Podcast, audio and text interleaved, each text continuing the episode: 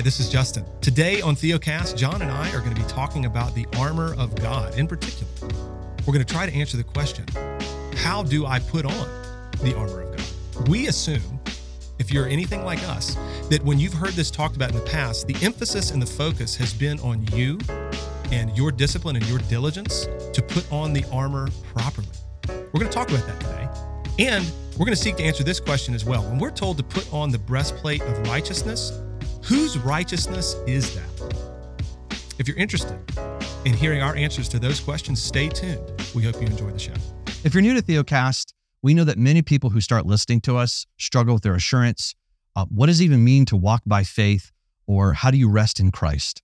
So we put together a free ebook called Rest. And it's where you can learn about the sufficiency of Christ and the differences between the law and the gospel. And that's an important distinction. If you'd like to learn more, just go to our website, theocast.org.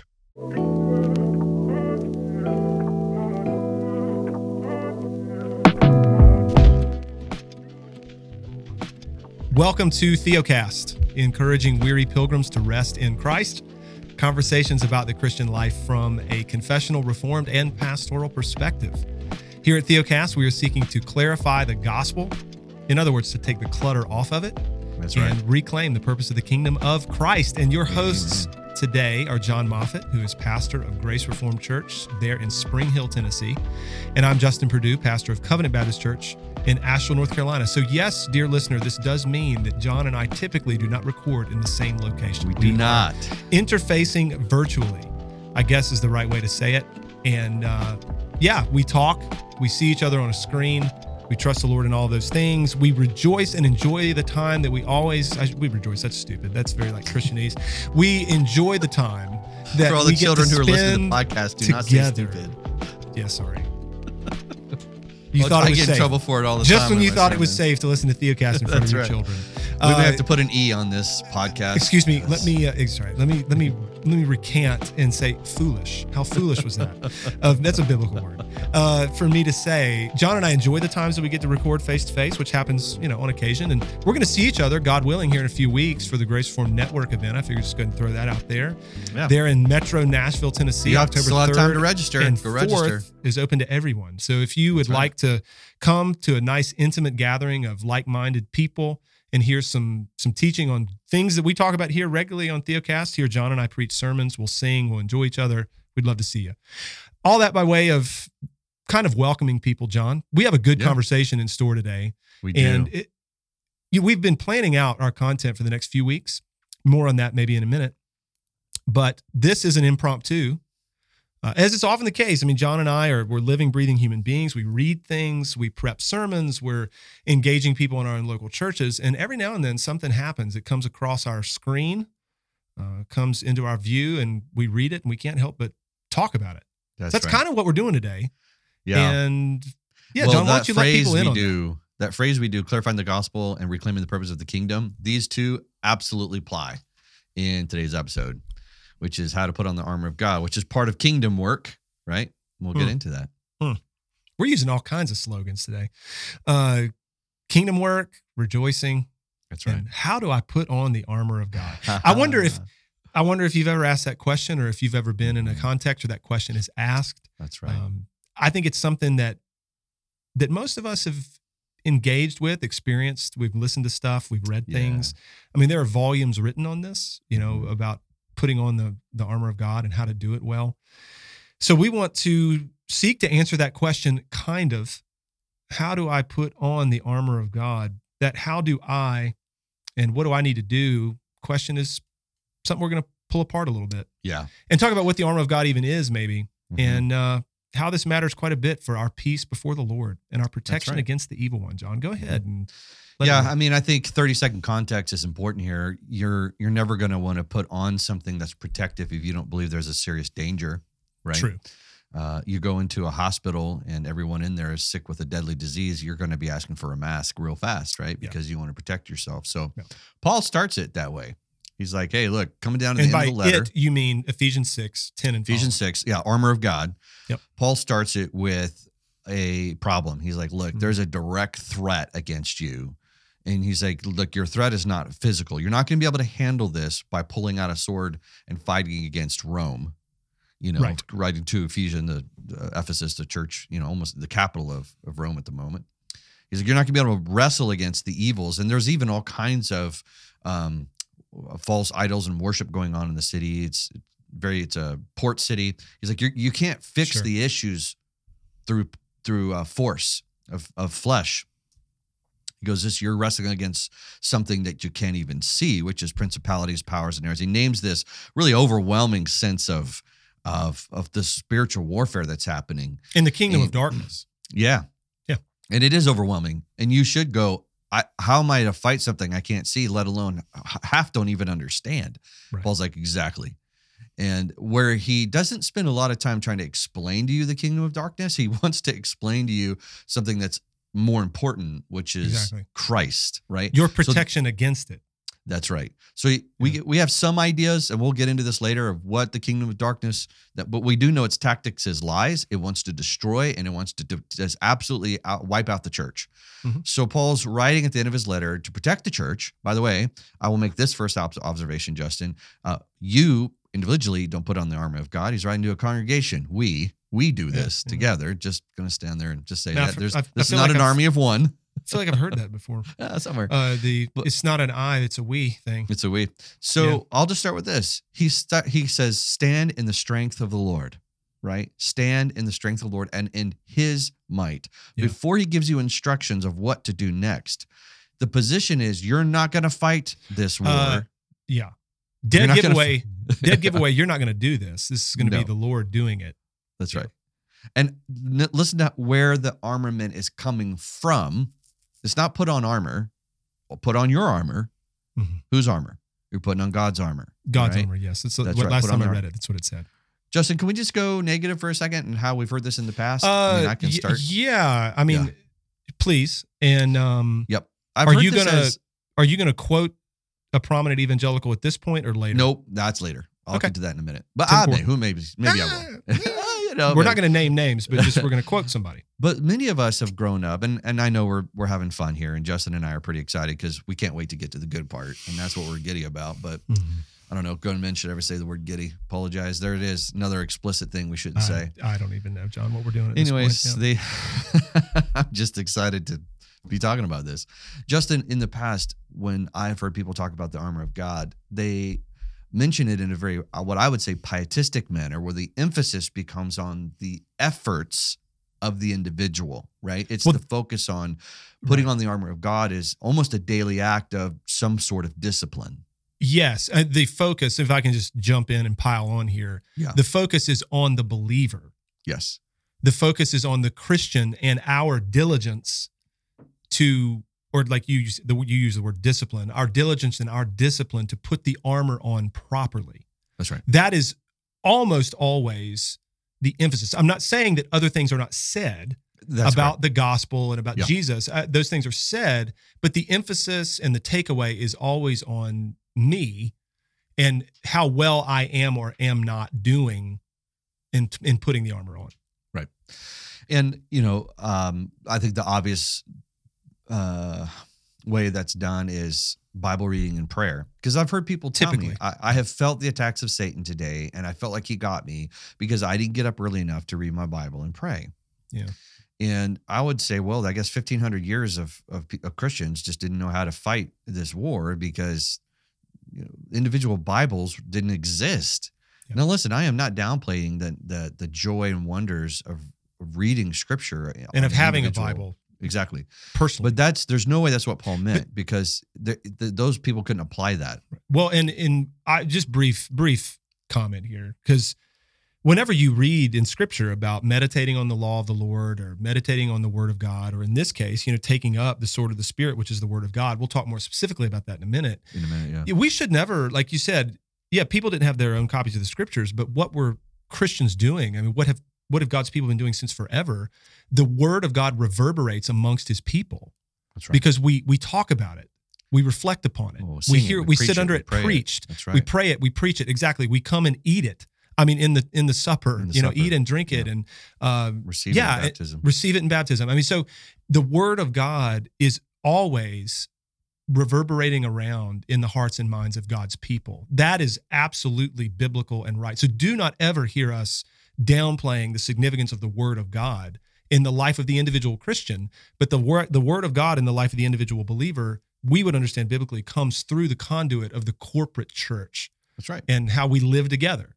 So you they have to be able to apply it in that manner.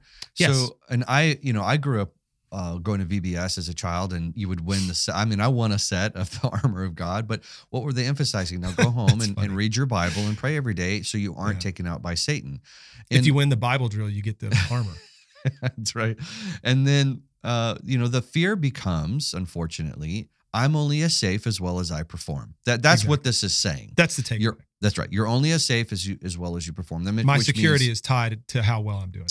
Yeah, and I will bring at this point. I I'm preaching through this. Justin preached through it a couple years ago, and um, This being Ephesians and right, passage, Ephesians. yeah. I'm I'm preaching the whole book. I'm just doing the armor of God at the moment on a on a spiritual warfare uh, series that I'm doing, and so I uh, recently covered the breastplate of righteousness this week, and I like to do is I like to go online and just interact uh, with history and with what other pastors have said, and I'm just curious how they've thought through it.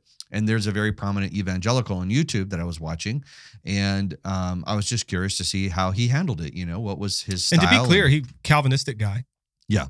in, well in known. the in the presentation of it, uh, he mentioned that there are different kinds of righteousness because it says the breastplate of righteousness. There's imputed righteousness, which Right. he then explained what that is. If you're new to that word, it literally means that the all of the active works of Jesus of him obeying the law Mhm. Were then uh, gifted on our behalf. Like when it says you wear a robe of righteousness, imagine all the good works that Jesus did were written, written on a robe, but then his name is crossed out and your name is put on it, and you put that robe on it, it belongs to you. Like that's your righteousness. That's what imputed righteousness means, right? Yeah, so he Heidelberg- explains that. It's Go go ahead. ahead. So I don't want to derail your train. You keep Yeah. going. And then there's imparted righteousness, which then talks about the works we do, right? Mhm. So in this presentation, And I trust in the imparted righteousness piece. He's going to caveat that by saying it's, you know, God's spirit takes up Yeah. residence within us and we're sanctified. And so we our lives begin to change. That's right. Right. Yeah. So anytime we do any works of the spirit, that's Right. imparted righteousness. Like good, like legitimate fruit, good works that we were Yeah. prepared beforehand, you know, Amen. to walk in. Which then the proceeding of it was when it says, put on the breastplate of righteousness, you are putting on your own holiness. It's your own holiness. That's that what is this man protecting said. That's what he says. And, and to quote, he says that if you're going to be effective in fighting against Satan, if you're not living a holy life, he will take you out. And that's the part of um, this armament. And that's the part of uh, a lot of what Theocast wants to expose is that it is absolutely imperative to advance the kingdom of light into the kingdom of darkness that Mhm. we obey, that we Yeah. do. But that's not what protects us in the war. So when Paul says, if you don't want to be taken out of this war and you don't want to be taken out by Satan and his fiery darts, you have to have weaponry that is supernatural that will depend upon something other than your own strength. This is why, Yeah. just from an exegetical standpoint, Justin, just starting back in context, stand in the strength of the Lord and the power of his might. It can't be our righteousness. It sounds just like Exodus, like Moses and Exodus pops into my brain. Like all you need to do is basically stand still and be quiet because the Lord your God will fight for you. That's I mean, right. it's it's that idea Mhm. that the Lord will do it. That's right. That's clear So- from the jump. Yeah, agree. Yeah, so we've been kind of playing with this, Justin. So in essence, we'll ex- we'll make this statement and then prove it to you. But what is the armor of God then? If you're going to put it on, what is it? When I preached this text, my sermon title was Christ, comma, the armor of God. That's right. Jesus, in short. I mean, we're not trying to be reductionistic and be those kids like you talk about VBS, you know, like yeah, waving our hands around Jesus like the, the answer, to every question is Jesus. That's not what we're trying to do right now. But like legitimately, you, to start out, Paul makes it very plain that this is something that God will do, and it is the armor of God, like we've said. It's not our armor. It is God's armor that we would then put on by faith, which we'll get to in a moment. And who and what is our protection against all of the assaults and the schemes of the evil one? It is Christ for us. It could never be us. It could never be anything that we contribute or do or muster up, right? So that is obvious to you and to me at the outset. We can talk through the text a little bit more pointedly, maybe in Yeah. in a second. Well, I just want to add to that, just to prove to your point. If you think about the words that Paul is using, put on God's armor. in in my opinion, I think this armor has bloodstains on it Yeah. from a war that has already happened because That's- Jesus claimed victory. He I was gonna rose say, from it's the already grave. been won. That's right. So Yeah. he's saying, here is sufficient armor I know works because the son wore it in victory. Therefore, it will protect Right. you as well. I mean, just to, I'm going to just go off of this for a little bit because I'm hot on it. I've been preaching on it. But Sure. when he's talking about the breastplate of righteousness, the breastplate, um, from a military standpoint, protects the vital organs, Of right? course. And when he puts the title righteousness on there, Justin, what is God protecting in the believer? Their acceptance, Yeah. right? Their security. acceptance, their security. Because Their how is life it you? before him, if That's we right. use it. Yeah. Uh, I- let me put it this way: to not be guilty. Let's say I, I murdered someone and I'm standing before the judge, and the judge says, "I'm removing." The sentence of guilt upon you, you are no Mhm. longer guilty of murder. That Yeah. doesn't mean I have righteousness. That just means I'm no longer guilty. I need acts of goodness exactly. to be righteous. And so what when you put on the breastplate of righteousness, you're putting on God's acceptance from the judge saying, "I fully accept you to be perfect." Right. And therefore I am safe in that. If I can, really quick, I was going to Yeah. say this earlier. I'm going to interject it now and we'll just keep trucking. So, Heidelberg Catechism question 60 is excellent on all of this material, on imputed righteousness and what it is, but also on what you just said about how we need more than acquittal. We need That's more than just being, even, even to say that it is as though I've never sinned or been a sinner. We need more than that, That's right. That's half So the gospel. Heidelberg 6 exactly. Heidelberg 60 the question is how are you righteous before God? Mhm. The answer is only by faith in Jesus Christ. And and the acknowledgement is though I have broken every single one of God's commands and I've never kept a single one of them, yet God by his sheer grace and mercy counts me with the holiness, righteousness and satisfaction of Christ. So it is as though I have never sinned or been a sinner. And it is as though I have been as perfectly obedient as Christ was obedient for me. So that last part is that active obedience of Christ and that perfect righteousness imputed. It's counted his record for my record. My, you know, so when it when my record will be pulled up, it will, like you said, it's as though I've put on the robes of Christ and his name is scratched out and mine is put on there. It is as though I have lived a perfectly obedient life in fulfillment of the law as he did, because he represented me in that way. So thinking in these terms about what the imputation of righteousness is and what justification even is and how we are righteous before the Lord, I think that helps us a ton when we come to a passage like Ephesians 6 and understanding what in the world is being discussed here and how it is that we would have peace and security before God now forever in spite of the fact that Satan fires darts at us all the time and accuses us left and right. I mean, hmm. righteousness is a great way for him to take us out. I mean, there's two forms of this, Justin. There is the person who understands they're not righteous. And if they're being pointed to their own efforts, they're when Satan goes, You're not very faithful, you're right. And they give up. exactly. Right. They quit. Or there's the other side of it where they feel like they're crushing it and Satan just fuels that. Oh, and yeah. it sounds like this. Wow, look at how well you're doing. And look at these people who don't take the gospel serious and don't take God serious. Mhm. You should question their salvation. Yep. You should go teach them the law. It it Exactly. produces in us an should- imbalance of the law. You should talk about law and duty all the time till these That's people right. get it in gear. And, and and none of these things produce good things. And you know, it, for the anxious soul, like you said, it's despair. It's like, man, That's right. Satan's right. Like, uh, yeah. well, I mean, it creates it creates a the person who has the self righteousness that because Right, we think. Satan's attacks are going to always be negative. Oh no, they'll be to the Oh, yeah. affirmative.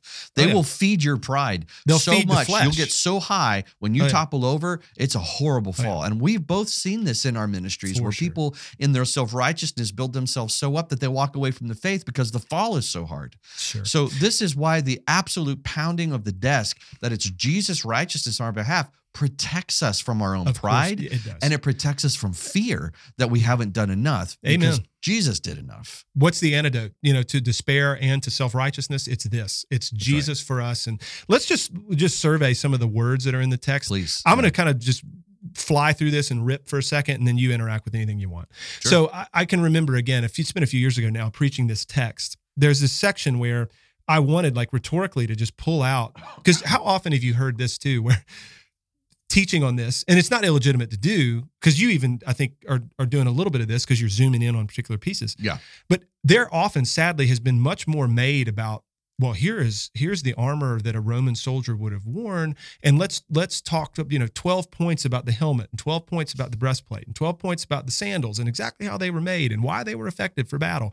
And like that's that's what we discuss rather than actually talking about what in the world would these things be That's right. you know for the believer so Mhm. all right fasten on the belt of truth whose truth You know, That's the so truth important. about what That's right. right. Next, put on the breastplate of righteousness. Again, Whose like we've been alluding to, whose righteousness is that? Yours, Jon? Mine? That's right. It's like we're going to wage war against the devil and all the principalities of darkness with our righteousness? I right. do not think so. Or your truth. Yeah, exactly. live your truth. Uh, next, put on the gospel of peace. Now, whose gospel is that? Exactly. And then, and who did it? We talk That's about right. that all the time too. Believers don't do the gospel. One No. person did the gospel. His name is Jesus. and he it. accomplished it. Right. Next, take up the shield of faith. Ah, faith. What's faith? Faith is, by definition, it's an empty hand and it is looking away from oneself to another. Right? yeah, That is it's not faith in yourself. is. It's in the object No, of something it- outside yourself. It has nothing to do with you or anything That's that you have ever done or might do. It has everything to do with Jesus and, and the object of your faith. Take up the helmet of salvation. Again, whose salvation? Who accomplished it? The scripture says salvation belongs to the Lord. the Lord. Salvation is of The, the Lord. Lord. right? All right, Yeah. now take up the sword of the Spirit. All right, now, which is the word of who? God. God. and who is that word about? Jesus. It's about Christ. So Paul's like, look, we don't battle against flesh and blood. Mm-mm. Right. We battle against the rulers, the authorities, the cosmic powers of this present darkness, the spiritual forces of evil in the heavenly places. And it's like, look, like we are in, y'all, we in over our heads. we better put on Christ, That's right? Christ for us is the armor of God. And Paul writes like this in other places, man. Hey guys, real quick, some of you are listening to this and it's encouraging to you, but you have questions. So where do you go? How do you interact with other people who have the same questions and share resources? We have started something called the Theocast community. We're excited because not only is it a place for you to connect with other like minded believers, all of our resources there past podcasts, education materials, articles, all of it's there, and you can share it and ask questions. You can go check it out. The link is in the description below. if you've been listening to Theocast for a while, you'll understand that the emphasis is on the power of God. I mean, what does he say in Second Corinthians chapter 10? For we do not fight with what? The weapons of our warfare are not of the flesh, but of divine power. Yeah. Well, he weapons, that means every piece of that armor is divinely inspired with power. And so it, can't be related to us and our efforts.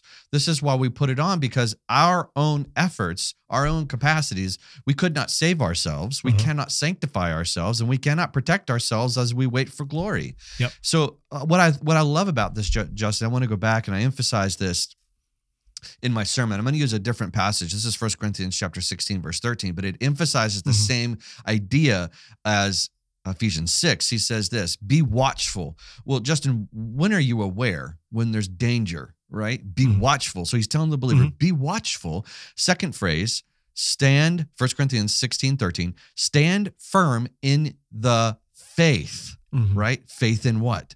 Well, he he's a, he was a preacher of Jesus, so we know that's what he means. Stand in the firm faith of trusting in Jesus. Then he says this: act like men. Yeah. Be strong. Now that phrase Americans cringe at. It's just a, a colloquialism that means be courageous. That's all Yeah. it means. Act like It's men. very similar be to strong. Joshua. Is Joshua exactly right. language. Right. So here, notice the flow. You're in danger. Be watchful. Yeah. Now, because of the fear, where do you look? To Christ. Mhm. From Christ, you find confidence and mm. strength. If you go back to Ephesians chapter six, I think he uses this word like seven times. Yeah. Stand, stand. Yeah. When you're in battle and you're afraid, you go into a foxhole and you hide. He's like, Yeah. yeah, that's like, where no, you you- probably want to be. He's basically saying, stand, hold the line. That's right. You can Yeah. fight back. You can Yeah. charge forward because you have a strength that is not your own. Right. So And- when yeah. we talk about putting on the armor of God, Justin, he's saying if you're looking to the confidence that I provide you, Yeah. the protection I provide you, you have every reason to stand when Satan comes and goes, but you're not holy. I know I'm not. Right. But you have no strength. But- I know I'm weak. It's It's just like the dialogue in The Bruised Reed by Richard Sibbes between the, right. the, the wearied believer and Satan. It sounded almost identical to what you just said. That's right. It's like, yeah, you're exactly right. I, I, I only have a flicker of faith and, faith and love, you know, but Christ is going to cherish it and he's going to fan it until he turns judgment into victory. You know, I mean, That's that's, that's the answer. You know, you, you already mentioned some other writings of Paul, Romans chapter 13, verses mm-hmm. 12 to 14. Read that Yeah. sometime where Paul is saying the night is far gone. The day is at hand. So then let us cast off the works of darkness and put on the armor of light. And then a verse later, he says, he explains the metaphor. He says, put on the Lord Jesus Christ. Come on. So put on the armor of light. And then a sentence later, put on Jesus Christ. So when Paul exhorts us to put on the armor of God, in effect, he is saying, put on Christ by faith, like right. everything that he has accomplished for you and on your behalf. I said this to you before we recorded. I'm going to say it. You, you know, Yeah. we were interchanging. Sure. You mentioned the, um, the thing that you had read, you know, in your just your prep and your research on Mhm. Ephesians six and stuff, and um, we were talking about it, and that's when we were planning to ah, let's let's record this today. Uh, I said, you know, what's funny about this whole thing? Funny, not really ha ha, but funny, No, ironic, ironic.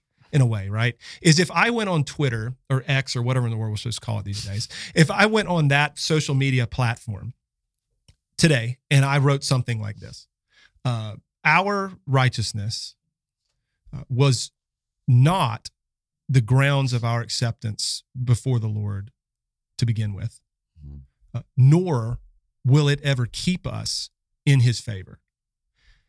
If that's all I put, it's true biblically as far as I'm concerned. I know you Yeah, agree. yeah. The reaction that that would get from many people that are familiar at all with Theocast is it, it would just be dismissed. Yeah. Uh, these guys are antinomians. They don't care about obedience. They're just trying to make room for laziness and licentiousness and whatever. That would be the response. Like they're they're assuming things about us or about me in putting up a post like that. It, yeah. Again, what I want to say is the reason that I or Jon would go on Twitter and post something like that today is because there are people out there with huge platforms that are saying the exact opposite, that That's are true. saying quite literally, on the one hand, it's true that our righteousness could never have been the ground of our acceptance before the Lord to begin with. Uh, and they're going to preach Jesus, but then out of the other side of their mouths, verbatim, explicitly, are going to say, like you read earlier, that the armor, like the righteousness, the breastplate of righteousness that we put on is our holiness. It's our obedience. So, thus, I, I want to start like subtweeting everything I put online with a parenthesis. Like, our righteousness, our obedience was never the ground of our acceptance before God to begin with, and it will never keep us in his favor. Parenthesis, I'm tweeting this because there are people out there who actually say such things. We Yeah. are not just coming up with this stuff out of thin air, making up straw men to just burn down. Like, we're not. Like, I, I know our listeners understand this, but if you're newer to the pod, like, we're not just saying this stuff to in I don't know to like gain a following or to No. comfort the lazy uh licentious believers out there. No, we want to set We're- those free by the We're law. saying this because people are being put back in chains That's right. and they're having their assurance taken from them. They're having their comfort robbed from them and they're becoming ineffective and unfruitful, to use the language of Second Peter 1, because they're being pointed in on themselves all the time rather than being pointed to Christ for them. That's right. Well, Justin, Yeah. there's a resurgence of dispensationalists who are now again rejecting the imputation of the active works of Jesus, the active obedience Yeah. of Christ. It's Well, on the internet I- right now, and it's it's really frustrating. But Yeah. uh, Justin, I want to go to something Sorry. in that. Yeah. Um, no, it's fine. I think what you said is And- important. Yeah. Go ahead. Anyway, well, and there's a resurgence of all kinds of things, Jon. I mean, even like the Roman seven debate. I know that's not what we're talking about mm-hmm. right now, but there's a resurgence of guys, Calvinistic, serious-minded evangelicals who are convinced that Romans seven was written by Paul in an unregenerate state, and like are writing about his unregenerate state rather than acknowledging that this text is one of is the most beautiful pointed depiction of the saint-centered reality ever penned. That's right. The imputed righteousness things of are- Christ makes you the saint. Yeah, I know we're we're not trying to turn into these like old men, you know, like the, Yeah. the sky is falling, but it's like, man, these In things are, these things are under assault. Yeah. You know, and this is nothing new. I mean, No. we're not Well, alarmed, but we're no. gonna stand. We're gonna stand and pound the desk for this stuff. Yeah. Continue. I want to I want to go 2 minutes of dark and then 3 minutes of light here. As There we we, think about this podcast goes. But but Justin, again, this threat is uh, the the armor of God is only appropriate if there's a legitimate threat. And I'm telling Sure. you, you and I, bro, I know for a fact my I white knuckle that stuff, man. I hold on to the armor of God for dear life because without it, I have no life. It is what protects me waking up every day realizing that yesterday is not the sum of my existence. I am not who listen, the world will tell you you are what you do or you are Oh, yeah. what you have not done. Your identity is is, not the derived from your do, yeah, from what you That do. is not the gospel. No. If you are what you have or have not done, you have no hope. That's Yeah. not good news. That's You are- bad news. You are a damnable sinner. so this is how it works in the kingdom of darkness. Uh, look, I'm just going to quote scripture. You can do with it what you want. But Paul says that Satan comes in as an angel of light, Yeah, dude. spewing out not like obvious lies where you're going Not to figure obvious it out, blasphemy. But he's he's crafty. Yeah. right now i want you to just think for a moment because some people think angels of light like well he's like this mist listen you do know that there were two angels with abraham and they washed his feet and then when they went to sodom and gomorrah they went angels can take physical form i'm just saying even Sure. paul says you've you have uh you have uh entertained angels unaware and then first john says uh, test the spirits to make sure anything that you hear that's coming from the bible from the voice of a guy Oh, yeah.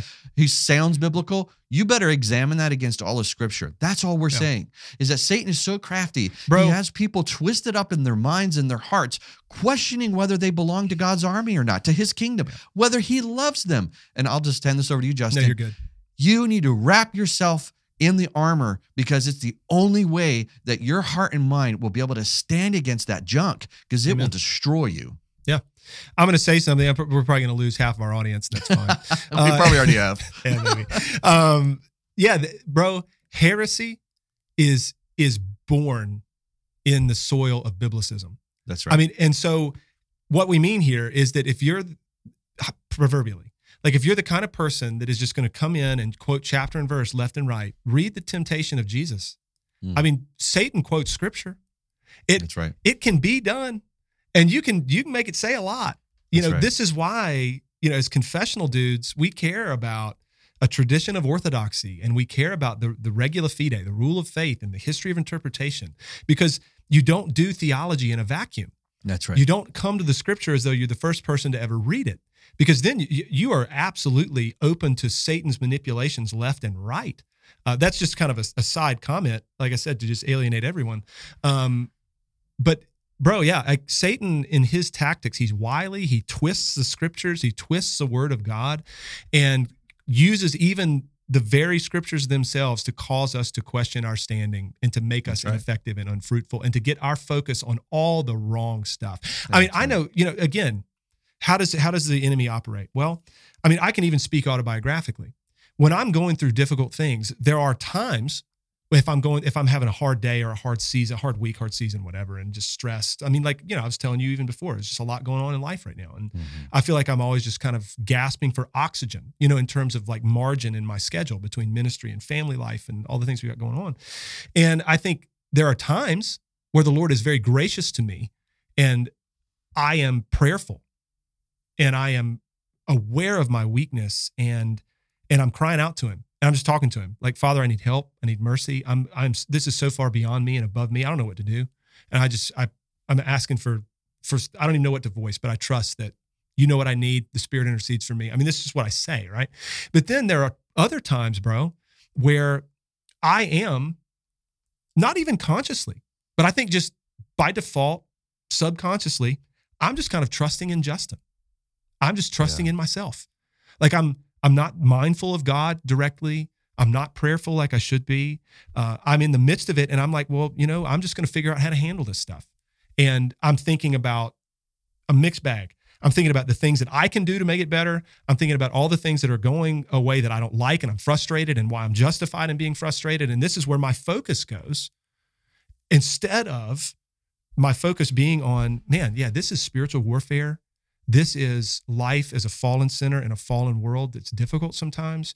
And my only hope is found like in the heavens. I mean, the fact that my Lord reigns and he's died for me and he is my righteousness and and he intercedes for me even now and the spirit of God intercedes for me when I don't even know what to pray and he groans with me.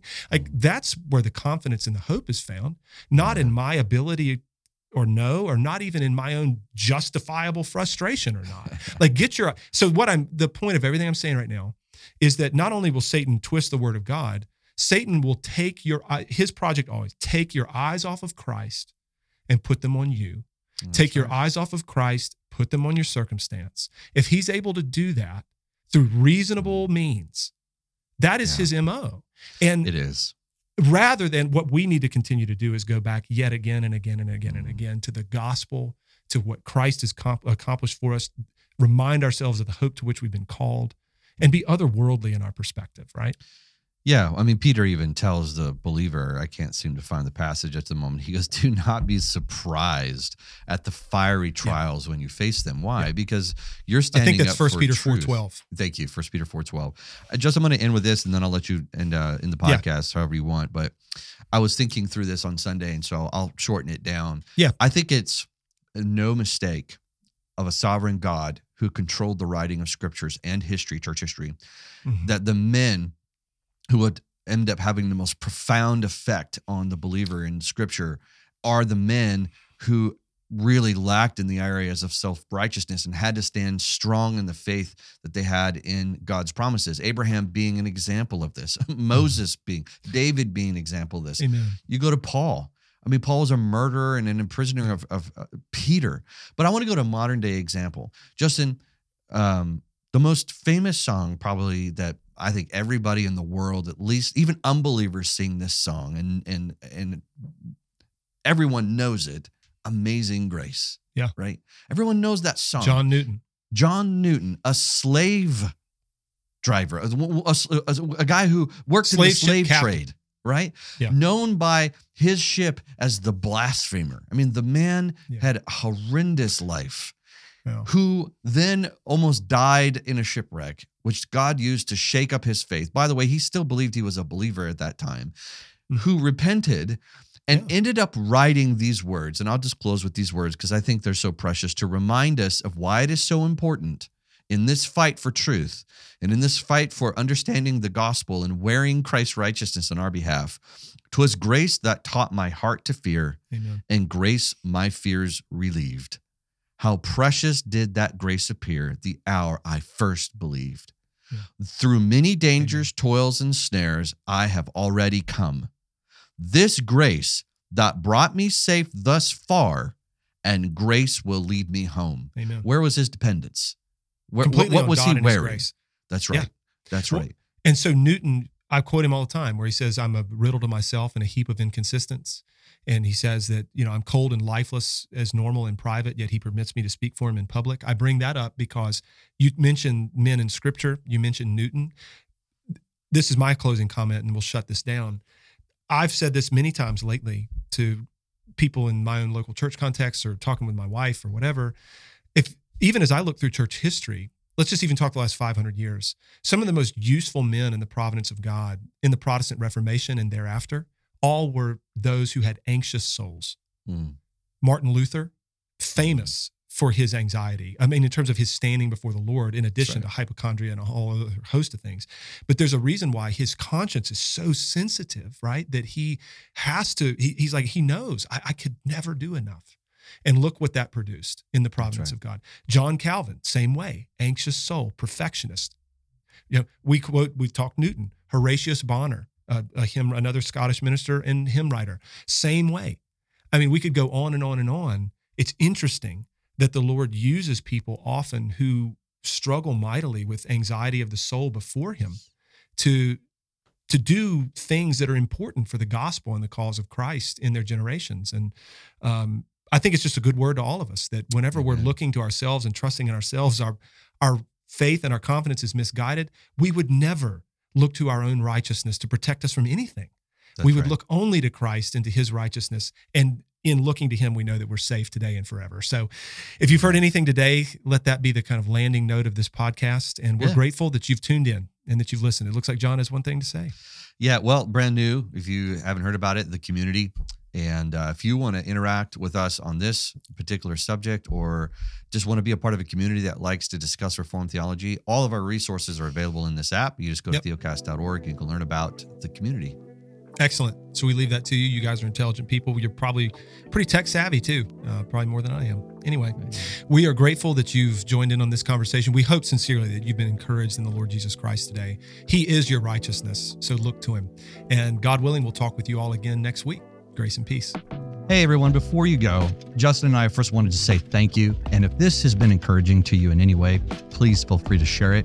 But we also need your support. And it's when you give that it really helps us financially reach more people. So the next time you consider giving to a ministry, we hope that you would pray about Theocast and partner with us as we share the gospel around the world.